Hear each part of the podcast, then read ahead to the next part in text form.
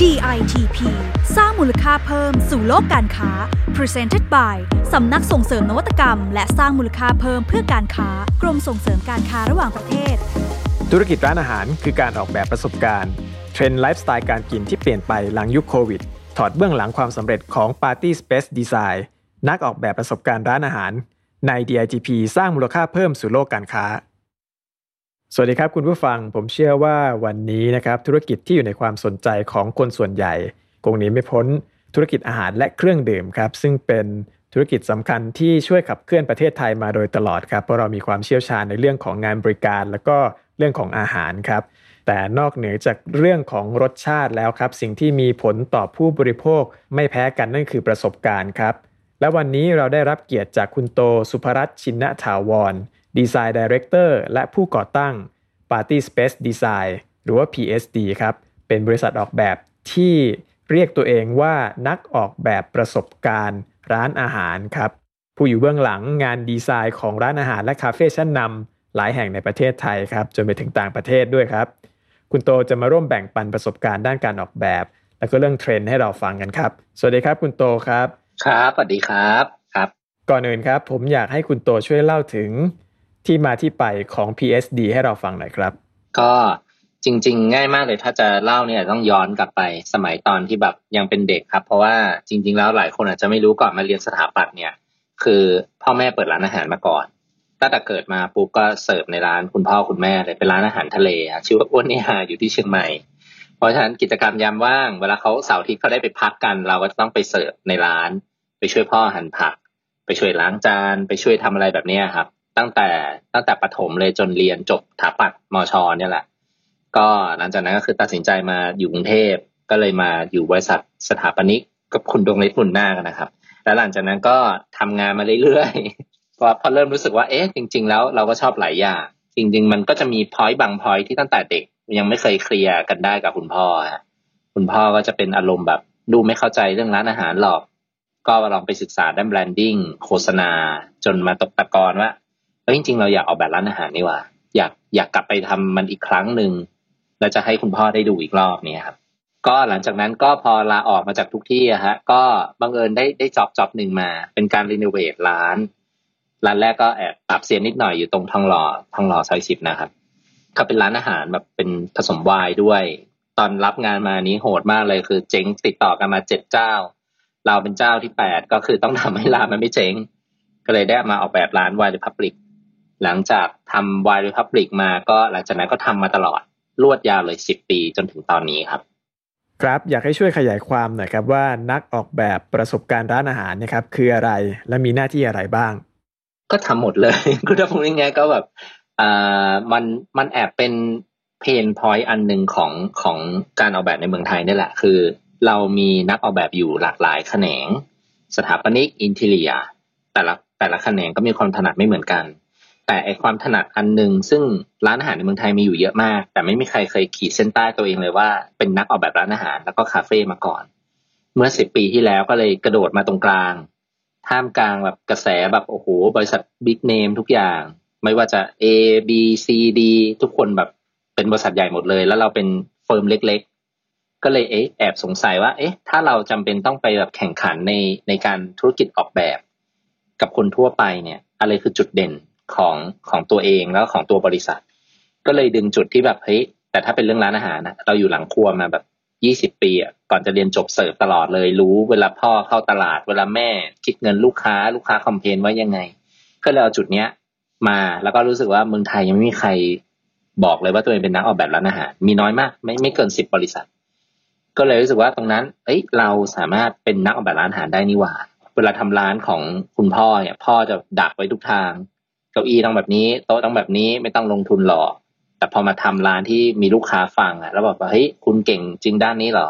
ไหนตอบผมหน่อยซิว่าผมคนมีกี่ซีทผมถึงจะคืนทุนเนี่ยมันจะเป็นโจทย์ที่แบบเฮ้ยมันพิสูจได้นะ คือถ้าถ้าคำนวณเรื่องซีทแล้วก็ถ้าลูกค้ามาจ่ายเปอร์เฮดเท่านี้ทำเมนูสวยๆแบบเนี้ย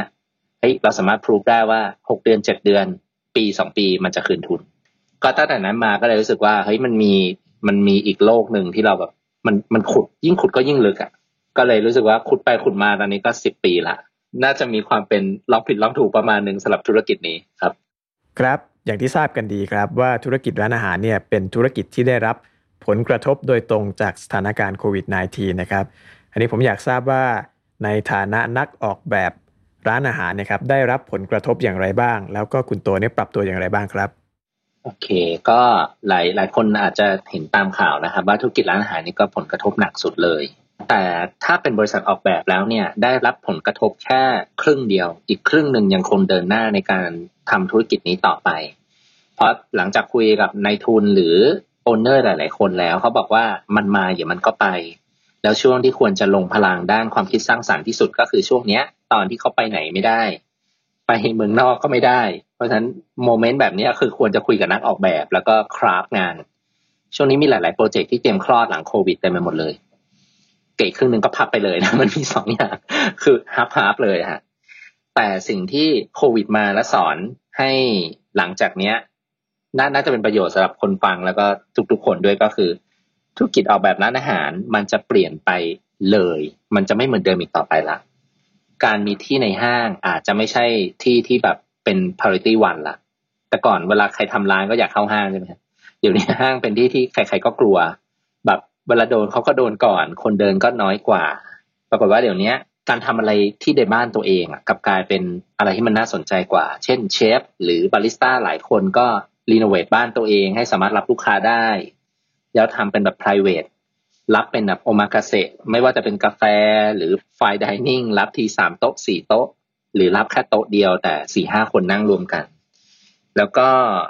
ยุคนี้ ทำให้ธุรกิจร้านอาหารมันมันเกิดเรื่องประหลาดอย่างหนึ่งคือ คนไม่ซีเรียสกับการแบ่งชนิดอาหารตามประเทศละกรอบตรงเนี้ยมันมันเหมือนโดน reframe ใหม่ คือคนจะมองเป็นว่าอยากกินไก่อะ กินยังไงดี หรืออยากกินของทอดอะ หรือวันนี้อยากกินปิ้งย่าง คือมันเหมือนโดนกรอบใหม่ของการกินอาหารมา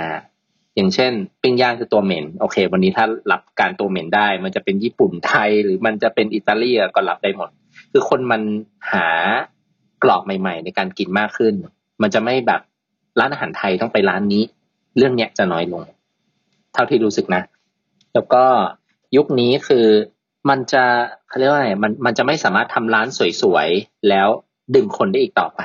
ยุคนี้คือคนจะไปที่ไหนคุณจะสั่งอะไรมาจากอาหารมากขึ้นคุณภาพของวัตถุดิบ ความสะอาด ความเอาใจใส่ ต้องพิถีพิถันมากขึ้นถึงจะอยู่รอดอะ คือถ้าแบบขายแบบ เออ เอาไปเป็นโหลๆทีแบบสามสี่ร้อยแก้วต่อวันเนี้ยพวกเนี้ยยาก เพราะว่ามันก็มีเซเว่นอยู่ มันก็มีอะไรที่มันเดี๋ยวนี้อะไรก็เข้าเซเว่นหมดแล้ว เพราะฉะนั้นถ้าเขาจะไปกินอะไรนอกเซเว่นมันต้องมันต้องเจอคน มันต้องเจอคนที่ craft สิ่งนั้นขึ้นมา แล้วก็ถึงจะออเดอร์ อันนี้ก็น่าจะเป็นเทรนด์ใหม่ๆ หลังหลังโควิดนี่นี่ไม่พูดเรื่องความสะอาดหรือแบบเว้นระยะมีช่องเทคเอา a y นะไอ้เรื่องนั้นคือคนรู้หมดละอันนี้คือสิ่งที่เจอในช่วงนี้ที่ลูกค้าหลาย ๆ คนติดต่อมาครับ ครับ ทีนี้ผมอยากรู้ว่าแล้วในอนาคตเนี่ยครับการออกแบบร้านอาหารที่เป็นฟิสิกอลเนี่ยครับจะเป็นอย่างไรบ้างครับ ก็คนคาดหวังกับการที่จะต้องออกบ้านมากขึ้น เพราะตอนนี้คู่แข่งของร้านอาหารคือ Grab Line Man Robin Hood คือถ้ามันถ้ามันไม่จำเป็นต้องไปกินที่ร้านแล้วเขาเขาสั่งมากินบ้านดีกว่า อย่างน้อยก็ไม่ต้องลุ้นนะไม่ต้องไปตรวจโควิด ไม่ต้องแบบใส่หน้ากากคือคนคนจะออกบ้านเดี๋ยวนี้คือ พิธีรีตองมากขึ้น ชุดเอยกลับมาต้องซักไปเจอคนนู่นนั่นนี่ เพราะฉะนั้นถ้าถ้าทำร้านทั้งที มันจะกลับไปสู่ยุคตอนตอนตั้งบริษัทใหม่ๆ ว่าอยากได้ร้านที่แบบเห็นคุณค่าของการออกแบบจริง ๆ มันมันก็เลยมาได้สองเทียเลย เทียหนึ่งก็คือ เน้นง่าย เร็ว จบเร็วค่าก่อสร้างไม่แพงอีก tier หนึ่งคือให้เวลาหนึ่งปีทำเต็มที่มีงบให้เท่านี้ ไม่กดดัน คือทำอะไรมาก็ ก็ทำมาเลย เดี๋ยวสร้างตามนั้น คือ ปรากฏว่าเราเจอแบบเนี้ยมากขึ้นละหลังๆพอคนเริ่มเห็นเห็นว่าถ้าร้านอาหารถ้ามันทำดีหลังโควิดมาเนี่ย คนมันอยากออกนอกบ้าน ถ้าทุกคนได้วัคซีนกันหมดแล้ว อาจจะกลางปีหน้าแล้วทุกคนพร้อมที่จะออกไปที่ไหนสักที่หนึ่งแล้วยังออกไปต่างประเทศไม่ได้ คนก็จะหาละแวกที่มันเป็น one day trip อะแบบอะขับรถประมาณนึงไปได้ทั้งครอบครัว นั่งแฮงเอาท์สักครึ่งวันแล้วก็กลับบ้าน ที่แบบเนี้ย จะโดน select มาทำมากขึ้นครับโอ้เรื่องเทรนด์ของผู้บริโภคที่เปลี่ยนไปนี่น่าสนใจจริง ๆ เลยครับทีนี้ผมอยากทราบว่าวิธีการทำงานของ PSD เนี่ยจะเปลี่ยนตามไปอย่างไรบ้างครับตั้งแต่โควิดมาเนี่ยคือคุยในบริษัทหลายรอบมากว่าเราอาจจะต้องเปลี่ยน direction การทำงาน แต่ก่อนอาจจะซีเรียสเรื่องเลือกเฟอร์นิเจอร์เลือกร้าน concept แรงๆ หรือทำภาพให้มันดูเท่ๆว่าจะนู่นนั่นนี่ แต่หลังๆอะเปลี่ยนกันเลยกลับกันเลยคือ เน้นเรื่องการออกแบบเฉพาะบุคคลมากขึ้น ถ้าเป็นแต่ก่อนเนี่ย เวลาทำร้านเนี่ยจะจะให้พวกโต๊ะกับเก้าอี้อะสมมติอะโต๊ะให้เงินห้าหมื่นในครัวเตาอบอ่าเรียกว่าโต๊ะกับเตาอบแล้วกัน โต๊ะคือนอกครัว ให้มูลค่ามันห้าหมื่นบาทในการสร้างมัน เตาอบพันห้าก็พอเพราะมันไม่เห็นมันอยู่ในครัว แต่ยุคเนี้ยพอกลับกันปุ๊บโต๊ะตัวละหมื่นก็พอ ในเตาอบอะขอหนึ่งล้าน ขออบครัวซองดีๆ ซึ่งสิ่งนี้กำลังทำแล้วก็ทำหลายร้านด้วย หลายๆร้านยอมยืดเวลาออกไป เพราะวางระบบครัวไม่เสร็จ เราก็คุยกับลูกค้ามากขึ้น แต่ก่อนเวลาเราวางครัวก็จะอะที่นั่งเจ็ดสิบครัวสามสิบเดี๋ยวนี้เปลี่ยนกันละ ครัวเจ็ดสิบที่นั่งสามสิบพอ คือมันไม่ประโยชน์ที่ทำที่นั่งเยอะ แล้วก็โควิดมาก็เข้าร้านไม่ได้ มันก็เป็นเทคเอาไว้ไป ถ้าอยากมาก็โอเครอได้ แต่ในครัวเนี่ย วางโฟล์ใหม่เลยอะโซนเย็น โซนร้อน เตาอบ อันนี้ตัวอย่างเป็นร้านเบเกอรี่นะฮะแล้วก็หลังๆเวลาออกแบบนะฮะคือรู้สึกว่าคนชอบมองเข้ามาที่ครัวมากขึ้น ยิ่งตอนนี้พอมันมีโควิด เนี่ย คือคนก็เบื่อการถ่ายรูปสวยๆเนาะยุคนี้เริ่มเห็นว่าเวลาคนถ่ายชอบถ่ายเข้าไปถึงกระบวนการทำคือสมมติถ้าเขาในครัวสะอาดอาหารอร่อยแน่นอน ครัวจะเป็นครัวเปิดมากขึ้นหลังโควิดกลับมา แต่ก่อนตอนทำร้านอย่างเช่น ที่เอเชียทีเคยทำร้านชื่อว่าไฟแอนด์ไดอะเป็นครัวเปิดโหตอนนั้นทุกคนฮือฮามากโหกล้าเปิดครัวเลยเหรอ แต่ตอนนี้นี่คือเทรนด์ใหม่เลยคือ เปิดครัวไปเลย คือทุกคนโอเคกับการเปิดครัว แล้วนี้ให้นักออกแบบเข้ามาช่วยบริหารในครัว เพราะเขาก็จะรู้แค่อุปกรณ์เขาอะ freezer ตรงนี้ chiller ตรงนี้ ไฟลงตรงนี้เขารู้เท่านี้จริงที่เหลือก็ปล่อยเขาไปยุ่งกับการทำอาหาร แล้วก็ที่เหลือเราก็อาจจะไปช่วยดีไซน์อุปกรณ์ต่างๆในนั้นให้ หลังๆพยายามจะให้ความสำคัญกับคนที่เป็น maker ในในแต่ละร้านนะฮะแล้วแต่ธุรกิจด้วยถ้าเป็น fine dining ก็คือเชฟเป็นหลักเลยกับการบริการต่างๆ ก็ต้องดีไซน์ตรงนี้ให้ใหม่ เรื่องโต๊ะเก้าอี้นี้ไม่ต้องห่วงละเดี๋ยวนี้เด็กยุคใหม่อะเขาเกิดมาพร้อม Pinterest อะแล้วก็